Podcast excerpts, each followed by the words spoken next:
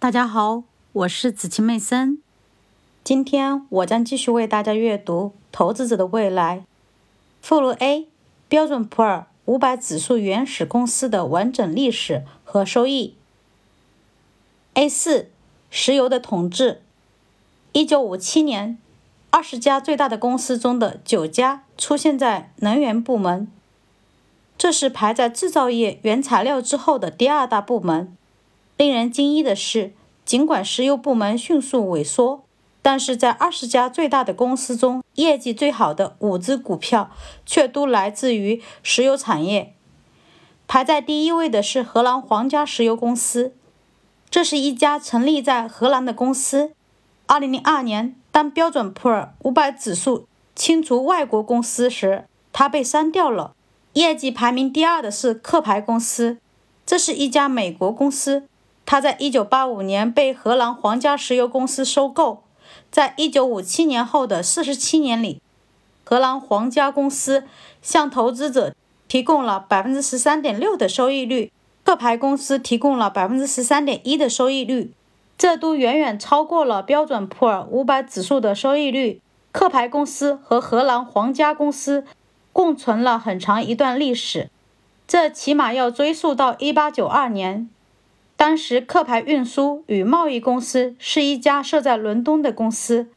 它建造了世界上第一艘游轮。该游轮的第一次航行就把四千吨的俄罗斯煤油运到了新加坡和曼谷。此时，荷兰皇家公司正在亚洲开采油田，它拥有自己的石油团队。一九零三年，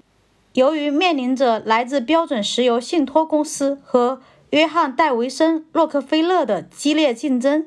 这两家欧洲公司认为他们最好合并他们的业务。荷兰皇家公司和壳牌运输公司仍然是独立的公司，他们在1907年组成了荷兰皇家壳牌集团公司，其中荷兰皇家公司占有60%的份额，壳牌公司占有40%的份额。原来排名在三四五名的石油公司是美孚石油公司，它起初放弃了纽约州标准石油公司的名称，后来和埃克森石油公司进行了兼并。印第安纳标准石油公司，它后来兼并进了英国石油阿莫科公司以及新泽西标准石油公司。这家公司后来在一九七二年改名为埃克森公司。在接下来的四十六年里。这些公司的业绩都以每年百分之二至百分之三超过了标准普尔五百指数。海湾石油公司、加利福尼亚标准石油公司和德克萨斯公司最终合并成了雪佛龙德士谷公司。这些公司的业绩都超过了标准普尔五百指数。而此时，菲利普斯石油公司成为了康菲石油公司的一部分，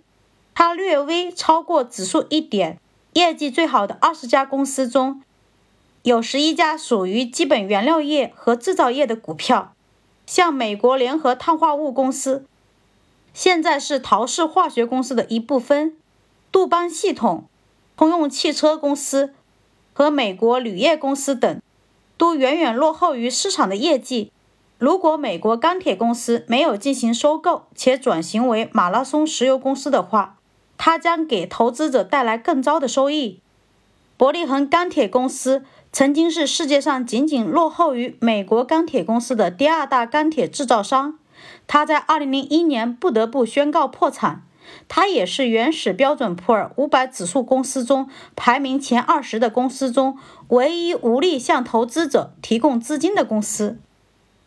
说到这里，很容易得出结论。标准普尔五百指数投资组合的业绩与石油部门的高收益相关，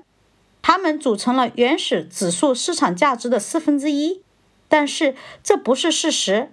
即使除去所有来自石油部门的公司，原始股票的标准普尔五百投资组合的业绩也仍然将超过标准普尔五百指数。感谢您的收听，